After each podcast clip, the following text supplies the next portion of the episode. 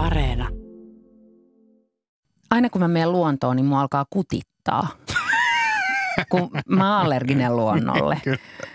Enkä mä myöskään koulussa erityisemmin pitänyt biologiasta ja sitten mä kerroin tästä asiasta joitain vuosia sitten mun ystävälle, kun me oltiin taksissa matkalla baariin, niin hän kysyi, että eikö mua kiinnosta ollenkaan, että miten ihminen ja miten maailma on syntynyt, että miksi tämä kaikki on olemassa.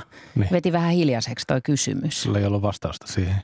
Tot, joo, luonto suht, jotenkin, se, kun mä sain ekan lapsen, niin mä muistan silloin, että mun piti lähteä metsään.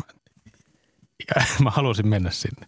Aina kun vauva heräs, silloin yöllä, niin mä jäin selaamaan kännykällä jotain retkeilyvarusteita. Mm. Ja mä oon, mä oon mennyt luontoon. Mä oon alkanut nukkua teltassa tälleen keski-ikäisenä isänä. Tykkääkö siitä? Joo. Outoa. Mä en todellakaan aio mennä minnekään telttaa yöksi vieläkään. Mutta nyt kun me ollaan luettu Richard Powersin romaani Ikipuut, niin sen lukeminen kyllä on muuttanut mun suhdetta luontoon.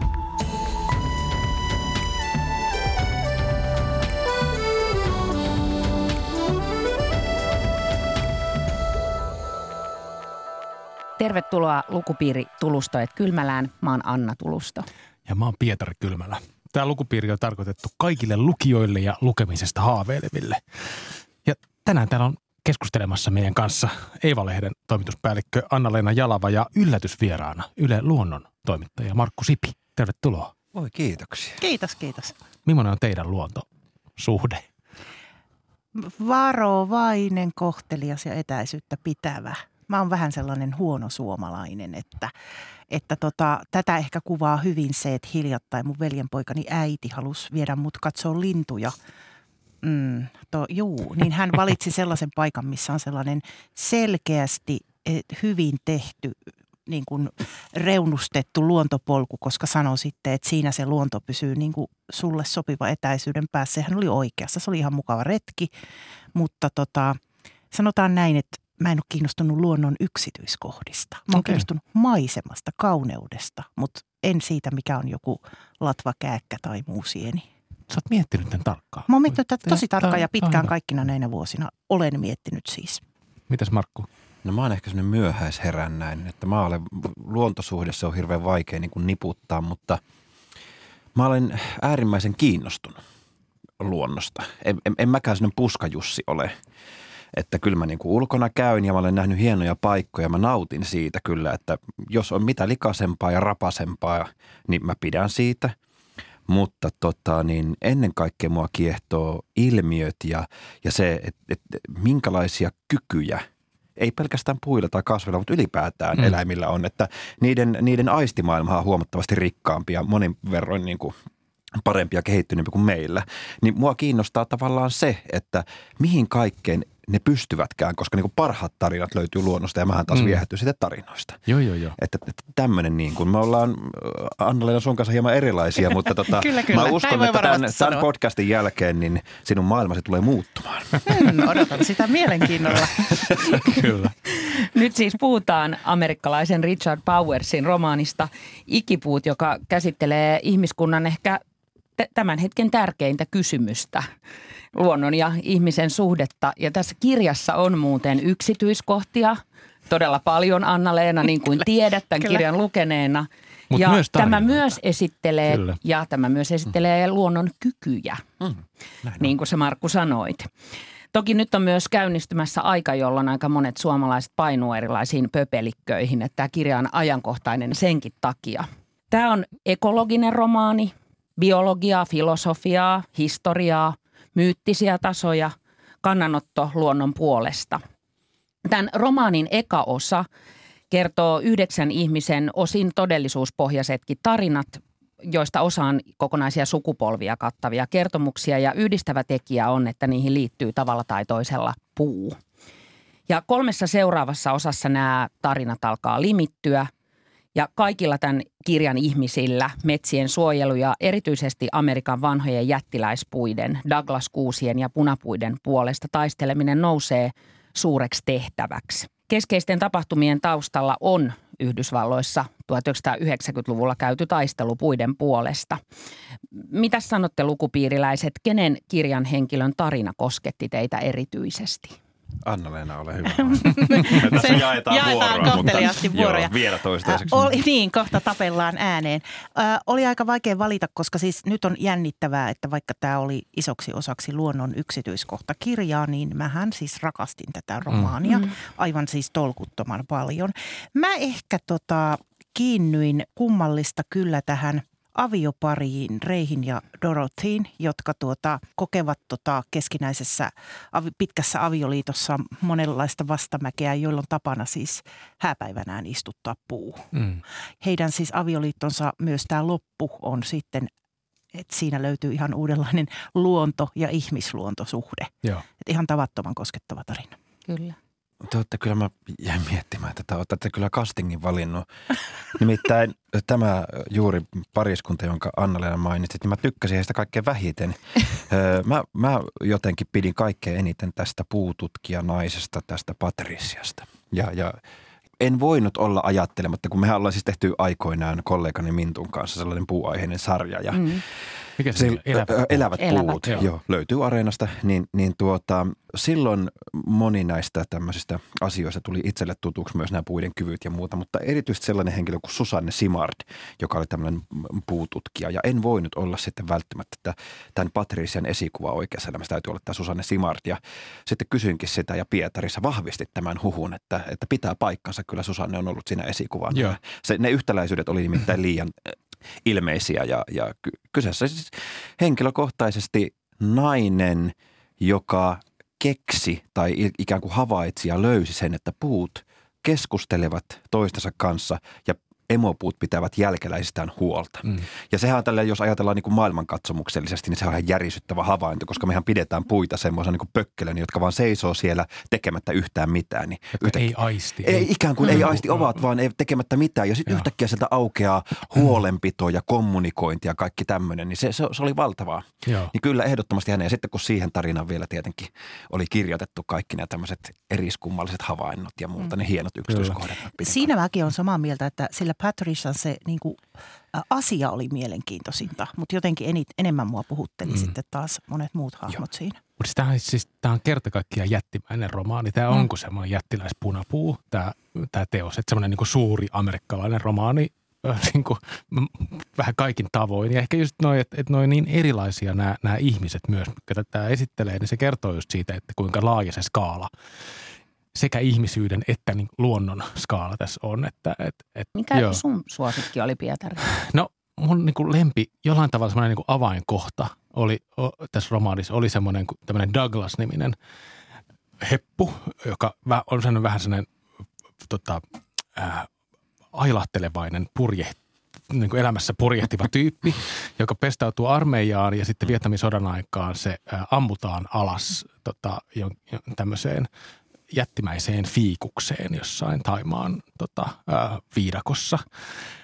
Ja se hetki, kun se fiikus, tämmöinen niin metsäksi kasvanut puu pelastaa sen hengen, niin se mun kertoo aika paljon siitä luontosuhteesta, joka tämä kirja niin kuin esittelee. Että et kaikille näille hahmoille se puun kohtaaminen, tämä luonnon kohtaaminen on sellainen suuri ilmestys, elämää muuttava suuri ilmestys ja, ja sitten näiden erilaisten ilmestysten kautta sitten sit mennään eteenpäin. Mutta se, että kun se tippuu sieltä taivaalta siihen puuhun, mm.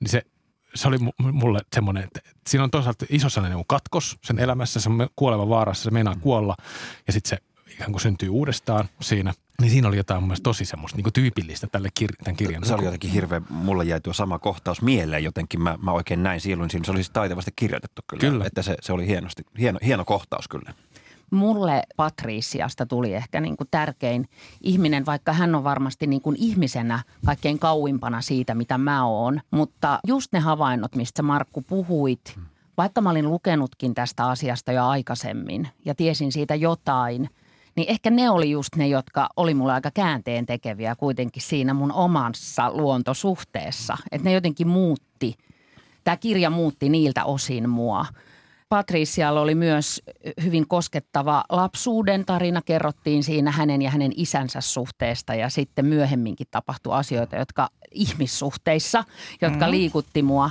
Mutta sitten täytyy sanoa, että yhdet henkilöt, jotka oli myös tosi etäällä musta, koska mä en ole itse ollenkaan mikään niin kuin valoolentoja näkevä hippi, niin tässä on sellainen vähän niin kuin hippipariskunta Nick ja Olivia, jotka asuvat punapuussa kaksi vuotta. Ja ne oli niin kuin tietyllä tavalla todella raivostuttaviakin tyyppejä jollain tavalla, mutta mä odotin koko ajan, että niistä kerrotaan.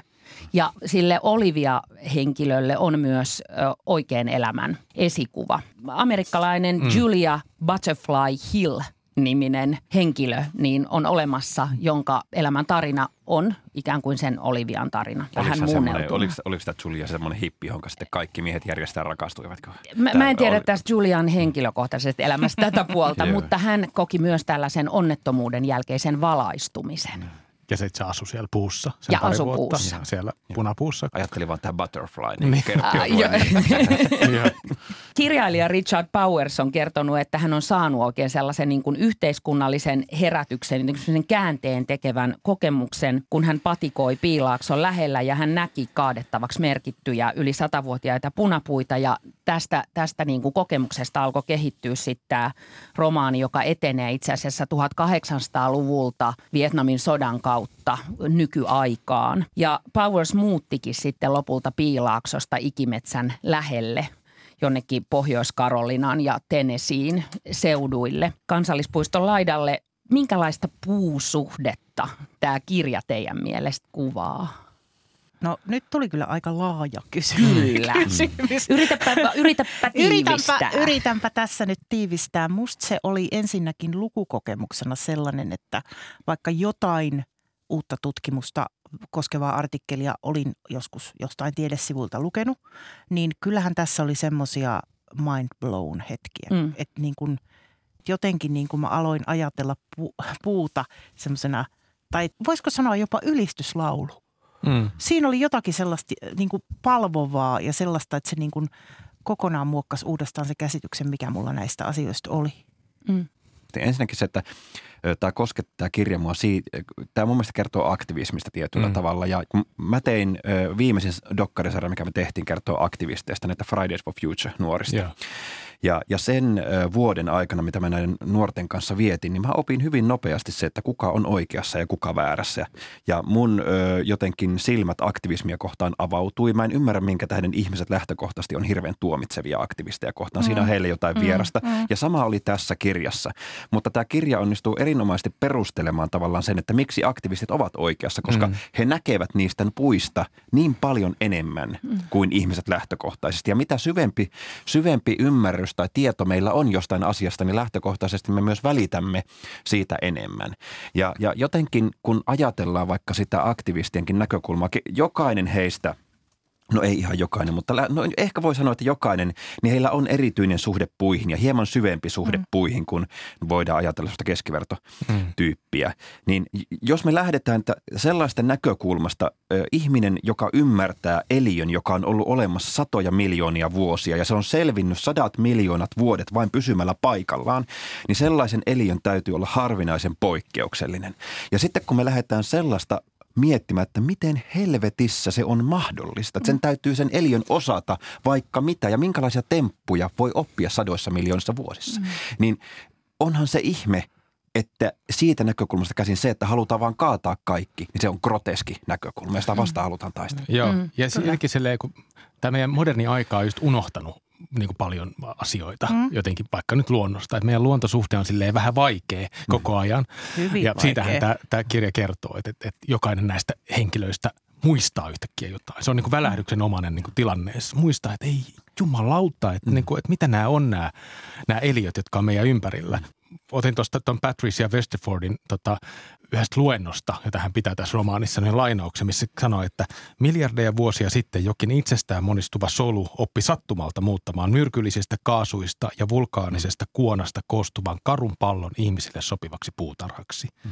Ja teki mahdolliseksi kaiken, mitä te toivotte, pelkäätte ja rakastatte. Mm. Tämä on niinku se lähtökohta, semmoinen niinku poikkeuksellinen uusi näky, jota tämä kirja onnistuu tuo, mm. tuomaan. Mm. Mutta se on hankala ottaa vastaan, kun moderni maailma on tottunut siihen, että, mm. että metsä on, niin kuin, että se on hyödyke ja Joo. varanto ja mitä voi kaataa ja hyväksi käyttää. Mm. Mä jotenkin ajattelin sen, että tota, Tämä on vähän sellainen luomiskertomus sellaisena kuin sen olisi pitänyt olla, ottamatta mm. nyt kantaa mm. kristinuskon mm. äh, niin kuin puolesta tai vastaan, vaan se, että tota, kun mä en muista missä lehtijutus oli kauan sitten jonkun luonnontutkijan sitaatti, että raamatussa käsketään täyttämään maa. Ihmiset eivät usko, että se on jo täytetty. Mm. Että tota, jotenkin mun mielestä tässä olisi, niin kuin, siinä oli ihan huomattavasti terveempi lähtökohta kuin mihin me lajina – ihmiset suunnasta ikinä kyetään. Hmm. Mä en ole kovin toiveikas. Tämä, tämä on äärimmäisen tärkeä niin kuin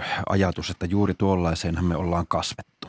Hmm. Ja, ja mä oon nähnyt sellaisen ikivanhan piirroksen kuin grafiikkakaiverus, jossa tota, on jo ajate, laitettu tämmöinen ihmiskunnan arvoasteikko. Että siellä alimpana on kivet ja eloton ja heti siitä seuraavalla portaalla kasvit että he ovat siellä ihan alhaalla. Sitten tulee vähän pienemmät eliöt ja vähän isommat ja sitten tulee nämä arvokkaat uljat pedot ja, ja sitten tulee ihminen siellä. Mm. Ja sitten kun me lähdetään miettimään tavallaan sitä koko pyramidia itse asiassa siltä kannalta, että puut tai kasvit, kaikki se vihreä, mitä me tiedetään, on se pohja ja kivijalka, mistä kaikki on kiinni. Kasvit on ainut eliöryhmä tällä koko planeetalla, mikä pystyy tekemään auringoenergiasta kiinteää energiaa. Ja sitä kiinteää energiaa, eli sokereita, syövät ötökät, jota sitten syövät vähän isommat ötökät ja vähän isommat eläimet ja niitä. Mm. Ja sen koko varaan tämä koko meidän mm. projekti ja tämä elämä rakentuu. Niin jos me mietitään, että ilman sitä vihreää meitä ei ole olemassa, niin miksi ihmeessä arvoasteikolla ne ovat siellä alha, alhaisimmalla tasolla? Mm. Kristin usko ja kaikki nämä, en mä ole lähteä sille tielle, mutta sä asut Anna-Leena asian ytimen, näin no. me olemme oppineet Kato, ajattelemaan. tällainen luontoihminen mm. minustakin paljastuu, mm. kun aikansa rapsuttaa. Nyt kun mä kuuntelen teitä, niin mä ymmärrän vielä paremmin, miksi mä olin niin vaikuttunut tästä kirjasta, koska tämä nimenomaan pakottaa ymmärtämään ja jotenkin niin kuin tuntemaan ne asiat jotka, on, jotka meille on niin kuin kuitenkin kerrottu. Mm. Ollaanhan me käy, kaikki käyty peruskoulu niin. ainakin. Joo, kyllä. mutta, mutta tiedon ja lumon mm. yhdistelmä oli mulle ihan siis semmoinen niin kuin mielettömän avaava kokemus. Mutta mä haluaisin puhua, kun sä puhuit Markku tuosta aktivismista. Mm tässä kirjassahan tapahtuu niin, että jos Yhdysvaltoja katsoisi jotenkin lintuperspektiivistä ja tämän kirjan henkilöt olisi pisteitä, niin he lähtee niin kuin lähestymään kohti tiettyä kohdetta, joka on siellä, siellä jossain Oregonissa, jossa kasvaa niitä jättiläispunapuita. Ja tässä sanotaankin tässä kirjassa, että tämä on Amerikka, missä ihmiset ja puut vaeltavat mitä yllättävimpiin paikkoihin. Mm. Se tapahtuu tässä eri tavoin itse asiassa tässä kirjassa – mitä te ajattelitte tästä aktivismin ja niin kuin kansalaisyhteiskunnan kuvauksesta tässä kirjassa? Oliko se tunnistettavaa? No oli se Tämä oli Amerikka. No olihan se tunnistettavaa. Aktivismi ehkä keskeinen ongelma on tavallaan siinä, että he ovat niin syvällä mm. siinä. Mm, mm. Ja sitten sieltä syvältä, kun löytyy se joku timantti, niin se se vaatii sulattelua, että sen ihminen voi ottaa vastaan, niin kuin vaikka tämmöinen 650-sivuisen romaanin. Mm. Ja nyt yhtäkkiä aktivisti raivolla huutaa sen äkkiä sun naamalle, niin se helposti aiheuttaa semmoisen torjunta. Niin, se, se on niin. liian paljon liian nopeasti. Mm. Tässähän sanotaankin, että, että tota, niin, argumentit ei saa ketään mm. muuttamaan mieltään. Siihen mm. tarvitaan tarina. Mun mielestä jos ihminen jaksaa lukea tämän, sen on mahdotonta olla tulematta ainakin vähän – uusia ajatuksia. Mm. Toi kirja radikalisoi mm. myös mua. Tota lukiessa mä olin vähän silleen skeptinen ikään kuin sitä, että, tätä, tätä äh, puista käyttävää taistelua mm. kohtaan. Jotenkin siitä, että miten se kuvat kuvattiin Kaliforniassa mm. ja siellä Oregonissa 90-luvulla oli tänne suuri kampanja 90-luvun alussa, 80-luvun lopulla tämmöinen, tämmöinen just näiden jättiläispunapuiden suojelemiseksi. Tämä kirja kuvaa sen niin kuin sisällissotana.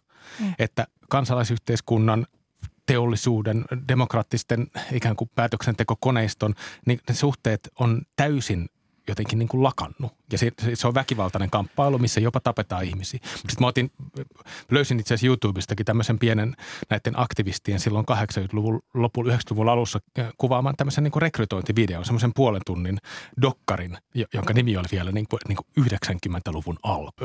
Redwood Summer, mm-hmm. joka oli tämän kampanjan nimi, jossa sitten kuvattiin seikkaperäisesti just, että, että miten tämä oli mennyt. Niin sitten mä yhtäkkiä en enää ollut niin skeptinen, koska tämä oli niin kuin, tämä on aika erilainen ympäristökamppailu kuin mitä sitten esimerkiksi suomalaisessa niin. Niin luonnonsuojeluhistoriassa on ollut. T- tässä ehkä niin kuin mä ylipäätään puhuin, että radikalisoi sinua. Mä, mä suhtaudun hyvin kriittisesti nykyään koko sanaan aktivisti, koska niin kuin hän on asian ymmärtäjä hyvin pitkälle. Tot, mm. Totta kai, totta kai niin kuin se, että voi alkaa miettimään, mitkä niitä keinoja sitten on. Että heillä on tämmöiset keinot, mutta että kovat, kovat teot vaativat sitten niin kuin kovaa vastustusta. Mutta tässä kirjassa oli yksi erittäin hieno kohtaus, mikä on mielestäni kuvasti tosi mahtavasti tätä, että ne on, on katkennut se keskusteluyhteys ja muuta. Niin se oli se, missä juuri nämä ärsyttävät hipit asuvat siellä punapuun latvassa. Ja sitten sinne tuli niitä metsureita, koska hän ei voinut kaataa tätä puuta, kun siellä oli ihmisiä. Mm. Kaikki muut puut kaadettiin ympäriltä, mutta tämä yksi jättiläinen jäi siihen pystyyn ainakin niin kauaksi aikaa, kun ne oli siellä puussa. Se kohtaus, missä nämä metsäyhtiön henkilöt, metsurit ja monet muut konsultit kävivät jututtamassa näitä, heidän välinen keskustelu, mm. niin siinä oli erinomaisen hienosti kuvattu ne maailmat, missä nämä kaksi eri osapuolta mm. elää. On ne, on ne aktiiviset, jotka ymmärtää tämän isommat syy-seuraussuhteet ja sitten nämä metsurit. Mun on helppo uskoa, että he mm. itsekin uskovat täysin siihen. Ei he pahuuttaan sitä tee, vaan he uskovat siihen omaan maailmaan, mikä on. Ja siinä maailmassa se oli justenkin että ettekö te ymmärrä, että te aiheutatte meille haittaa, että meiltä lähtee työt, meiltä lähtee raha. Ja mitä, jos se näitä puita kaadetaan nyt, niin nehän menee pilalle. Ne niin. menee hukkaan. Että ne Joo. kaatuu ja vanhenee ja maatuu ja kukaan ei voi hyötyä niistä enää. Se on täysin uskottava niin kuin peruste, millä voi lähteä etenemään, mutta mm. siitä, nä- se oli, että se oli ihana kohtaus, kun oli kaksi niin eri maailmaa mm. vastakkain. Joo, niin mä pidin siitä myös. Toinen oli mun mielestä sellainen kohtaus, jossa Patricia Westerford on siellä aika loppupuolella konferenssissa puhumassa. Ja siellä sivumennen mainittiin, että eri, eri niin kuin suuntaukset sielläkin keskustelevat, jotka ovat niin kuin luonnonsuojeluasialla, mutta kaikki ovat vähän eri mieltä ja sitten mm. maailman pelastaminen siinä sivussa jää. Että kyllä tämä aktivisteja jotenkin, vaikka se onkin ärsyttävä sana, niin mm. niin mun mielestä enemmän niiden näkemyksiä ja keinoihin luotti. Mietin kyllä. sellaistakin, jos, että jos tämä olisi tapahtunut Suomessa, jos ikipuut kirjoitettaisiin niin kuin suomalaisesta – suomalaisen aktivismin historiasta. Viime viikolla kuoli Rauno Ruuhijärvi, joka oli Luonnonsuojeluliiton mm. pitkäaikainen johtaja ja, ja jota pidetään yhtenä semmoisena niin kuin suomalaisen luonnon suojelu- ja luonnonsuojelualueiden tämmöisenä niin kuin keskeisenä henkilönä. Luonnonsuojeluohjelma oli niin kuin hänen tota, kynästää jollain tavalla ja, ja Urho Kekkosen kansallispuisto perustettiin ikään kuin hänen aloitteesta ja tälleen näin. Jäänyt vähän niin kuin tuntemattomaksi hahmoksi. Sitten meillä oli Juha Kauppisen heräämisiä teosta, mm. joka on hieno kuvaus just nimenomaan suomalaisen ympäristöliikkeen historiasta. Ni, niin siellä nousee tämmöisiä hiljaisia hahmoja – jotka, jotka ikään kuin vähän, vähän niin kuin byrokratian keinoin mm. lainsäädäntöön vaikuttamalla ja, ja eri intressiryhmiä niin kuin tuo, yhteen tuottamalla sit onnistuu aika, aika moisiinkin tekoihin. Mm, kyllä. Se oli mun mielestä kyllä kiinnostava, että oli niin erilainen tämä. Niin, niin oli tämä mun mielestä ehkä just ton kuvauksen osalta myös kaukana ja mm, amerikkalainen kyllä, kyllä. romaani. Mm. Ja koko se, mitä vähän mä ymmärrän metsän mm. omistamisesta ja se oli niin kuin kaukana Koijärvestä sitten kuitenkin. Kyllä. Tätä kirjaa on sanottu tieteellis-yhteiskunnalliseksi manifestiksi sen lisäksi, että, että tämä on suuri ja myös siis fyysisesti suuri romaani. No ihan sama mikä se oli, niin tämä kuitenkin herättää ajattelemaan tosi isoja filosofisia ja eettisiä kysymyksiä, jotka tässä meidän keskustelussakin on jo noussut esille. Ja yksi aika keskeinen kysymys ja taas valtava ja aika vaikea kysymys on se, että tämä kirja pakottaa kysymään, että onko puilla itseisarvo. Ja tässä kirjassa kysytään, että mitkä on puiden oikeudet. Minkälaisia ajatuksia nämä jättimäiset kysymykset teis herätti? Mut ne jätti sellaiseen tilaan, mikä yleensä edistää sitä, että joku aivoissa alkaa nitkahtaa uuteen suuntaan. Eli jopa vähän niin kuin sille ajatuksilta keskeneräiseksi ja mm. vähän ärtyneeksikin. Että pitääkö minun täl, tältäkin kannalta saatana ruveta miettimään, että mä oon 70-luvulla syntynyt poroporvari, että, että tota, vielä tässä puittenkin oikeuksia ajattelemaan. Siis mä tunnistan sen, mikä tapahtuu mm. ennen kuin, niin kuin tiedätkö, on ollut paljon sellaista, mitä on pitänyt ajattelemaan. Mm. Tämä prosessi on nyt tämän kirjan ansiosta luultavasti vähän niin kuin käynnistynyt, mm. vaikka mä vieläkään luonnon yksityiskohtia silleen. Mm. Mutta. Mm. Mun mielestä toi on viisas kyllä vastaus, että kyllä mm. tämä niin prosessi mm. on, että mä ajattelin tätä vähän, jos, jos niin palaat siihen, että millainen, millainen kaunokirjallinen teos mm. tämä on, kun tämä on tämmöinen suuri amerikkalainen romaani. Ja suuri amerikkalainen romaani sitten ehkä historiallisesti on ollut just silleen, se on, että se ihminen on siellä keskellä. Mm. Että se, se on niin kuin ihmisten tarina. Mutta tässä se liike on niin jotenkin niin kuin vastaan myös sitä ihmisen maailmaa, mm. koska tässä tuodaan esille se, että mitä sieltä jää niin kuin ulkopuolelle. Mm. Että tämä on niin kuin sellainen jollain tavalla niin kuin suuri amerikkalainen niin kuin antiromaani mm. tai jotain, jotain, jotain sellaista. Mm.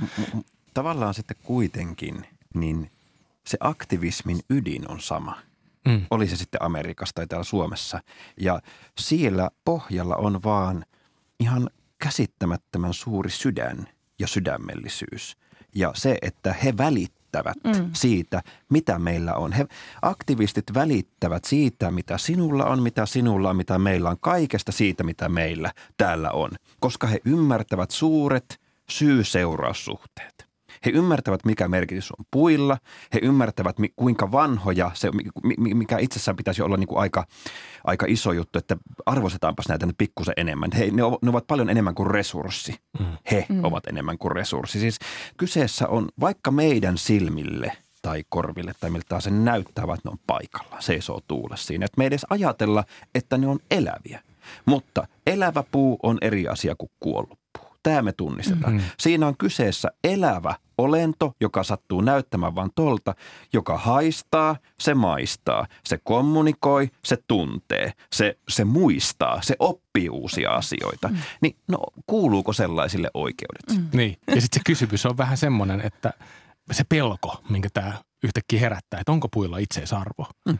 Niin. Se pelko on se, että no mitä, mitä jää jäljelle? Mitä ihmisestä mm. ikään kuin jää jäljelle, jos me annetaan jokaisen niin kuin poliittisen prosessin.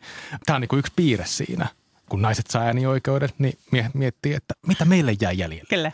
Kun tota, mm. mustat saa kansalaisoikeudet Pohjois-Amerikassa, niin valkoiset miettii, että mitä meille jää jäljelle. Kun eläimet, eläinten Tätä niin kuin itse kaikki tämä näin. Itse esitin täällä sikana tuollaisen kysymyksen teille, että mitä ajattelitte puiden itseisarvosta? Onko niillä itseisarvo? Niin se on musta tosi tärkeä kysymys ja se on mulla kesken se ajattelu mä pystyn vastaamaan, että on. Niin, mä olisin, mutta, mä olisin kanssa sanonut, että kyllä niillä on. Kyllä mm. niillä on, mutta osaanko mä perustella sitä vielä? Ja osaanko mä perustella mitä se sitä koskaan nimenomaan. ja mitä se merkitsee on jollain tavalla kesken. Mutta yksi asia, mitä tämä kirja ehkä jotenkin tämän rakenteenkin kannalta, tässä, tässä on tosiaan niin kuin useampi osa – jotka on vähän erilaisia, niin sai mut ajattelemaan, että jotenkin tämän kirjan alussa ja itse asiassa sitten lopussa niin näytetään, että ne puut on enemmän niin kuin subjekteja, mm. tekijöitä. Ja mm. sitten tulee välijakso, joka on semmoinen, me puhuttiin itse asiassa Pietarin kanssa tästä jo vähän etukäteen, että se on semmoinen niin kuin ihmismäisempi. Minulle jakso. jakso ihmiskeskeinen. Ja, ja mm. ihmiskeskeinen jakso, just niin. Ja silloin ne puut on ehkä enemmän kuitenkin tässä tarinassa objekteja. Mm. Mun mielestä se on ihan sama, mistä eliöstä me puhutaan. Mitä me ollaan antamaan oikeudet yksi ja yhtään kenellekään. E, e, kyseessähän on etu mm. tai etuoikeus mm. tai etuoikeuksista kiinni pitäminen tai luopuminen tai näin. Ja me voidaan se keskustelu ulottaa myös ihmisiin. Oletetaan, että maapallo lämpiää neljä astetta, niin me voidaan piirtää raja – tavallaan sillä tavalla, että tämä raja alapuolella ei kasva mitään ja tämä mm. raja yläpuolella mm. on, on. Ja se raja kulkee ö, erään tutkimuksen mukaan Saksan puolivälissä. Ja. Jos me oletetaan, että maapallo lämpiää neljä astea ja meitä on vaikka silloin 10 miljardia, niin laskennallisesti 9 miljardia ihmistä jää se raja alapuolelle. Jos yksi kymmenestä lähtee liikkeelle, 90 prosenttia heistä jää kuolemaan, mm. niin se mm. tarkoittaa sitä, että 900 miljoonaa ihmistä pyrkii pohjoiseen. Jos siitä 10 prosenttia tulee vaikka Skandinaviaan, Skandinaviaan. Se tarkoittaa, että 90 miljoonaa ihmistä pyrkii tänne näin. Mm. Mitä ovat ihmisoikeudet mm. enää siinä vaiheessa? Mm. Millä me voidaan perustella, että me mm. kaikki ollaan mukaan samanarvoisia? Mm. Ei yhtään millään ainakaan niin kuin näillä juhlapuheilla. Ja mun mielestä jotenkin mä näen ihan hirveän paljon samaa näin. Oli sitten kyse vaikka jokihelmisimpukoista tai sijoista tai puista tai mm. mistä hyvänsä tai, tai vaikka iranilaisista. Tämä on niin kuin nyt vaan se, että me puhumme aina me ja te. Tä, tästä me ja he ja kenellä on enemmän kuin toisilla. Mm. Ja mihin me se raja nyt sitten vedetään? Tos, Ihanaa. mä muistelen taas tämän, tämän tutkijan, tämän Patricia Westerfordin mm. tota, niin kuin sanoja loppupuolelle kirjaa, jos hän pohtii tätä näin, että, että voiko puita ikään kuin inhimillistää. Mm. mm. Ja sitähän tämmöisenkin kysymyksen kanssa pitää vähän painia, jos miettii, että onko puilla oikeuksia, mm. samanlaisia oikeuksia mm. kuin meillä ihmisillä. Mm. Ja se jotenkin perustelee sen sillä tavalla, että, että, että se ei haittaa, että me nähdään niin kuin samoja piirteitä toisissamme. Mm me eri eliöt, jos se hyödyttää meidän keskinäisiä suhteita. Ja se vielä sanoo, että, että kun se tilanne kuitenkin on tämä, että me olemme muuttaneet metsiä ja metsät ovat muuttaneet meitä mm. kauemmin kuin me olemme olleet homo sapiens. Kyllä. Kauemmin kuin me ollaan ollut, ollut, ollut ihmisiä. Kyllä. 360-400 miljoonaa vuotta mm. versus tämä pari sata tuhatta niin. vuotta, mitä homo mm. sapiens on ollut olemassa. Et se evoluutio on kuitenkin niin kuin, se on yhteinen mm. asia. Niin. Että et, et, näitä niin tämmöiset niin lajirajat ei ole, ei ole siinä tämmöisessä niin pitkässä isossa skaalassa. Ne ei ole merkitseviä. Mm. Mä muistan kyllä tuon kohdan erittäin hyvin, missä tuosta inhimillistä, mistä puhuttiin. Ja mun teki kaikesta viisaudesta huolimatta, vaikka mä ymmärrän se hyvä tarkoitus, mun teki mieli väittää sille Patricialle vastaan, koska jotenkin mä ajattelen, että – jotta minä voisin arvostaa jotakin toista lajia, niin pitääkö mun jumalisten nähdä siinä jotenkin inhimillisiä, mm. ihmismäisiä piirteitä? Mä vähän vastustan sitä ajattelua, koska ö, ihan nyt niin kuin tämmöinen, teillä on varmaan kaikilla lemmikkikoira, huhu ja kaikki koiraomistajat nyt mut nirhaa, mutta mua aina ärsyttää ihan hirveästi, jos vaikka niin kuin omissa lemmikeissä pyritään näkemään jotain sellaista ihmismäistä ajattelua, kun tavallaan mä tykkään ajatella niin, että tulee arvostaa omana itsenään ja mm. kohdella mm. hyvin. Mä voin olla mm. täysin väärässä ja, ja t- tätä käytetään tallenteena sillä, että tämmöinen vanhan ajan ihminen puhuu täällä. Otetaan, mutta, ihan, mutta, tuo on ihana ajatus, koska ihmiset ei laisinkaan ole oikeasti noin jaloja, että he mm. arvostaisivat jotain sellaisenaan. Se mm. vaatii semmoista jotakin buddhalaista tyyneyttä ja jonkinlaista valaistumista. Ja koska, väitä, mutta että se on pyrkimys. No, se on pyrkimys. Hyvä pyrkimys, niin, joo ikipuut saa selvästi ajattelemaan tosi suuria asioita ja se on, se on just kirjallisuudessa kaikkein siisteintä. Me puhutaan aika vaikeista asioista tässä, mutta täytyy sanoa, että tämä ei siltikään ole kirjana mikään vaikea. Hmm. Tässä on myös paljon niin kuin vetäviä tarinoita ja tämä ei ole mitenkään muodoltaan kummallinen eikä mitään – Mä haastattelin jonkin aikaa sitten tämän kirjan kääntänyttä Sari Karhulahteen, joka muuten sai siitä käännöksestään Suomen tärkeimmän käännöspalkinnon, eikä ollenkaan eikä suotta. Sy- suotta. Tämä tota, niin, on ollut jättimäinen työ. Pelkästään tässä kirjassa on niin kuin satoja erilaisia puulajeja ja ihan valtavasti kaikkea teknistä ja kasvitieteellistä termistöä. Mutta sitten Karhulahti kertoi, että kun hän oli saanut alun perin tämän kirjan käsiinsä – ja hän oli alkanut lukemaan sitä, niin hänen kätensä olivat alkaneet täristä innostuksesta. Ja mulle tavallaan kävi vähän niin kuin samalla tavalla, kun luin tätä kirjaa. Ja Karhulahti myös sanoi, että tämä jätti jotenkin sellaisen jäljen häneen, että että se muutti tavan, jolla hän mm. katsoo maailmaa. Mm. Ja tämänkin mä, tähänkin mä yhdyn. Eli sanon, että tämä oli minusta ihan valtavan hyvä kirja, mutta oliko tämä teistä? Joo, kyllä siis. jos ei nyt ole tullut tällä vaahtoamisella jo selväksi, niin kyllä, kyllä. niin. Joo, yhdyn, edell- yhdyn edellisiin. En, en ala sen tarkemmin puuttumaan siihen, mistä tykkäsin tai mistä en tykännyt, mm. mutta, mutta tota, kokonaisuutena niin ihanahan tämä on. No mua kyllä kiinnostaa, että mistä sä et tykännyt. niin muakin. No te tiedätte, mä lähetin teille sen sähköpostin no, rakenneanalyysi. En mä voi sitä sanasta sanoa, sanoa, se on törkeätä, mutta no voin mä sanoa sen suoraan. mä tykkäsin sitä alusta aivan valtavasti, mm. kun niitä ihmisten tarinoita esiteltiin. Se oli todella jotenkin kiehtovaa ja se meni melkein niin kuin yhdellä lukasulla jotenkin. Se on harvinaista mulle. Sitten se keskiosa oli aivan paska, koska se oli semmoista niin kuin, se oli semmoista ihme repaleista ja ne tarinat ei mua vietä. No Anna-Leena tietysti se oli parasta. Mutta Minä että, tykkäsin Joo, no mutta juuri näin, kosminen tasapaino säilyy. Ja, ja, ja tota, sitten se kyllä hienosti piristyy loppua kohden. Joo, mä, mä en ollut myöskään ihan silleen kritiikitön mm. tätä kirjaa kohtaan. Mun mielestä oli siis valtavan hieno romaani. Mun mielestä oli ihan niin kuin kerta kaikkiaan niin kuin yksi hienompia niin kuin romaaneja, mitä mä, mitä mä oon pitkään aikaa lukenut, mutta just näiden kysymysten mm. takia. Että et jotenkin, että, että kun se sai ajattelemaan ja, ja pakotti ajattelemaan tärkeitä asioita. Kaikkein tärkeimpiä asioita, mitä kukaan ihminen niin kuin voi ikään kuin tällä tällä historian hetkellä jotenkin ajatella.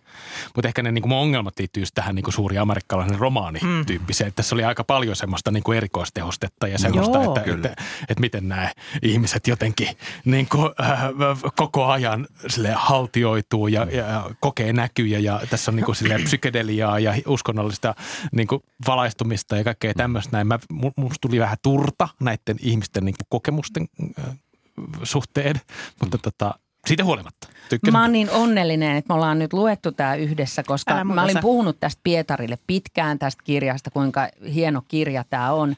Ja mä tykkäsin tässä kirjassa siitä – että viulut soitti ja torvet lähti siihen kuoroon mukaan. Että tässä oli just sitä sellaista mahtipontisuutta. Sitten mä olin ihan silleen suunnattoman liikuttunutkin monta kertaa tätä lukiessani. Mä oon lukenut tämän nyt suunnilleen puolitoista kertaa, koska mä luen tätä myös tota, puolisolleni ääneen automatkoilla. Hyi auto. Ja mm. tota, niin, niin, sitten, sitten siinä on ihan välillä pitää keskeyttää, koska tämä kirja on niin liikuttava. Sä oot selvästi, sä oot prosessissa, Anna. Kyllä. Mutta ehkä just se, että mä luin tätä vaikka nyt esimerkiksi Juha Kauppisen heräämisiä kirjan mm. kanssa vähän sille ajatuksissani rinnakkain. Että se Kauppinen kertoo, että, että moni niistä aktivismin juurista olisi tässä niin kuin lähimetsissä itselleen mm. niin kuin tärkeissä paikoissa, mm. mutta että niin kuin siellä harvemmin nousee tällaisia niin kuin övereitä kokemuksia, että joku niin kuin putoaa lentokoneesta johonkin puuhun ja saa niin kuin jättimäisen... Harvemmalle meille käy niin. niin, niin mutta että jotenkin silleen, että mä niin kuin ehkä kaipasin sitten sitä semmoista niin kuin vähän pienempää huolenpitoa, mm. vaikka olisi omasta omasta puusta tai omasta lähimetsästä. Jotenkin tämän, tämän. Mua ehkä vähän kanssa välillä häiritsi, että välillä tuntuu, että se, niin kuin se amerikkalaisuus tuo semmoisen päälle liimatun dramaturgian sitten siihen, tai draaman siihen, niihin kaikkiin tarinoihin. Mutta siellä oli paljon myös viisautta ja tämä, Kyllä. tämä esimerkiksi tämä, että liikuttuu, niin voi että mun sydäntä lämmitti, kun siellä oli yksi lause, mikä mun tuntuu, että kirjailija paljasti mm-hmm. itsestään jotain. Oli tämä, se jotenkin se lause meni näin, että vaivattomuus, jota luonto ei anna kirveelläkään. Ja, mm. ja siitä mun mielestä on koko niin kuin ihmisten elämässäkin kyse. Tai että miten paljon me nähdään vaivaa sen eteen, että meidän elämä olisi vaivatonta. Mm. Mutta kun se ei tule ilmaiseksi. Ja. Ei, ei, ei. Kaikki nämä fossiiliset energiat ja, ja lasiset julkisivut tai autot tai sähkölämmitykset. Ja niin kuin se lista on loputon ja se polku on pitkä ja sillä yrittää tähdätä vain siihen, että voiko meillä olisi helppoa ja ihanaa. Ja hitto mikä lasku sieltä on tulossa. Mm. Niin. Me kysyttiin Instagramissa meidän seuraajilta vinkkejä hyvistä metsäkirjoista ja niitä tuli aivan tosi hieno, tosi, tosi paljon hienoja, hienoja, hienoja tota vinkkejä. Eeva Kilven päiväkirjat mainittiin. Eeva Kilven merkitys suomalaiselle luonnonsuojelulle on, on merkittävä. Mainitsemani Juha, Juha Kauppinen tässä herävisiä tota, teoksessaan tunnustautuu eevalaiseksi hyvin niin kuin sisäistynyt havainto siitä, siitä luonnon, luonnon merkityksestä. Sitten tästä tuli mullekin kaksi mun nuoruudesta tärkeää tämmöistä fantasiakirjaa J.R.R. Tolkienin Taru Sormusterrasta ja kaksi tornia, missä entit hyökkää rautapihan kimppuun. Siihen viitattiin myös ikipuissa nämä aktivistit kokee olevansa enttejä, jotka tota, menee sitä niin kuin teollisuutta vastaan ja koneita vastaan ja näin. Ja sitten Robert Holstockin Alkumetsä, joka oli tosi hyvä. Se on vähän sellainen skifi-fantasia, semmoinen mystinen juttu, joka kertoo semmoisesta metsästä, joka on outo.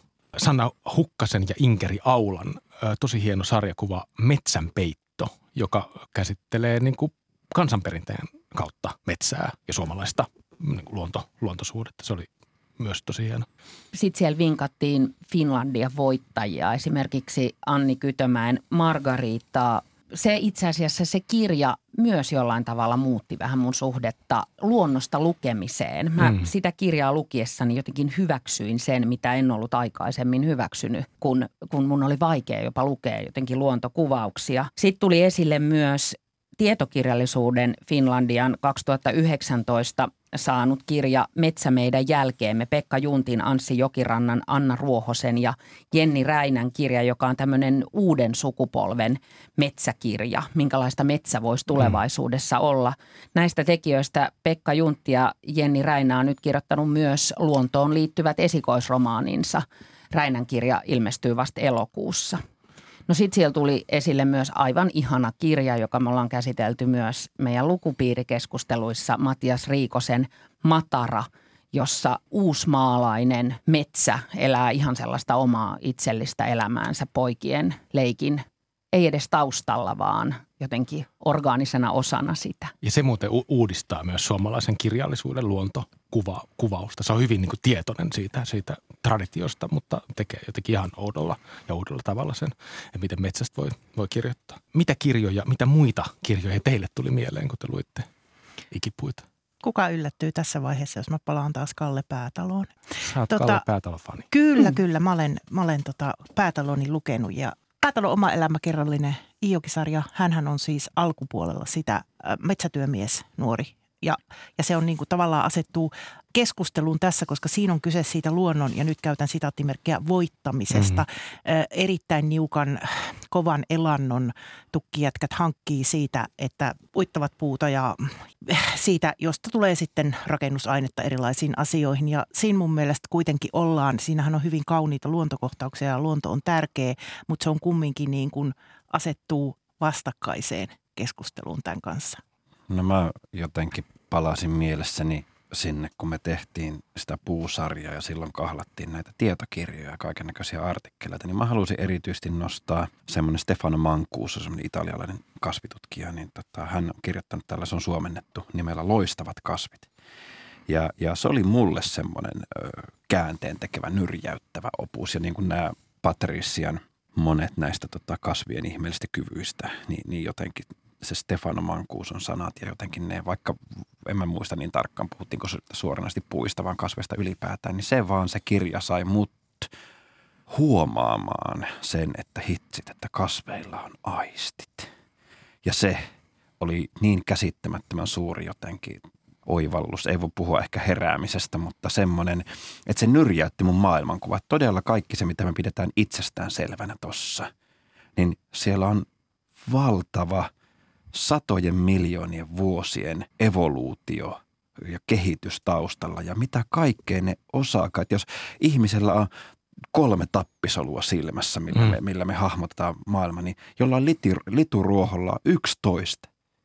Ja kuvitelkaa, miten tarkka ja laaja sen spektrin pitää olla, millä, koska valo on niille ruokaa. Mm. Täytyy niiden kaikki Ja kaikki tämä, että mitenkä ne oppii oppii ja ne muistaa ja ne hahmottaa, niin se oli kyllä semmoinen oikein hyppy syvään päätyy, että nyt on tuo, tässä tarjolla kuule sininen ja punainen pilleri, että kumpaa otat, että tässä on oikeastaan tarjolla vain yksi pilleri, että se on tämän syöt ja ole hyvä. Mä en uskalla ikinä lukea tuota kirjaa. Alkaa luonnon yksityiskohta kiinnosta. Mulla oli ehkä vähän samanlainen kokemus Olli Sinivaaran ihan tuoreella runokokoelmalla Puut. Se on sellaista luontorunoutta, kerrotaan puista, että mi- millaisia puut on ja niitä havainnoidaan. Mutta, mutta jotenkin se, miten, miten sitä puuta ja sitä puuyksilöä havaitaan, oli mun mielestä just sellainen niin kuin ekologinen. Mm-hmm. Että se puu ei ole ainoastaan niin kuin just yksilö, jolla on tietynla, joka näyttää tietynlaiselta, vaan jotenkin kun ne, ne yhteydet siihen ympäröivään mm. todellisuuteen, valoon, varjoon, muihin puihin, muihin kasveihin, siihen katsojaan, on, on niin moni puolisia. Ja mun mielestä se Olli Sinivaara oikeasti tosi hienosti osaa, osaa sitten niinku runon keinoin semmoisena kuvina kuvata sitä, mitä puu jotenkin semmoisena niinku laajempana eliönä mm. jotenkin on. Ja just tämä esimerkiksi, mikä tuossa ikipuissakin on, että, että puuhan on siis suihkulähde. Se, mm. Kun se tuottaa siis käsittämätön määrä, joku suomalainen koivukin, varmaan satoja litroja päivässä, mm. niin kuin heittää vettä ilmoille. Mm. Mulle ikipuiden lukeminen toi mieleen tällaisen aika uuden kirjan, jota tunnustan, en ole vielä edes, kuten huomaatte tästä kirjasta, jossa on merkki välissä lukenut loppuun. Tämä on tällaisen äh, brittiläisen biokemistin Paul Nurse-nimisen henkilön kirja Mitä on elämä? Viisi askelta biologian ymmärtämiseen. Ja tässä selitetään hyvin, hyvin niin kuin yksinkertaisesti, että mitä elämä on – ja tämä jotenkin vastaa myös mun alussa esittämääni ajatukseen siitä, että, että en ole ollut kiinnostunut biologiasta, mutta, mutta ikipuut johdatti mut kohti sitä. Mutta kun Pietari rupesi puhumaan nyt runoista, niin mä en malta, koska mä nyt sain olla viimeisenä vuorossa, niin mä voin puhua loputtomasti kaikista kirjoista, jotka mulle tuli mieleen. niin, niin mä ajattelin tosi paljon tätä ikipuita lukiessani sellaista Saarikosken vanhaa runoa 60-luvun puolivälistä, jossa ihminen kävelee metsässä ja hän ajattelee ajatuksia, jotka sopivat hänelle. Runo loppuu sanoihin ja tiesin, että aina olin oikeassa paikassa. tähän mä pyrin. Tämä on hyvä lopettaa tämä keskustelu. Kiitos Markku ja Anna-Leena.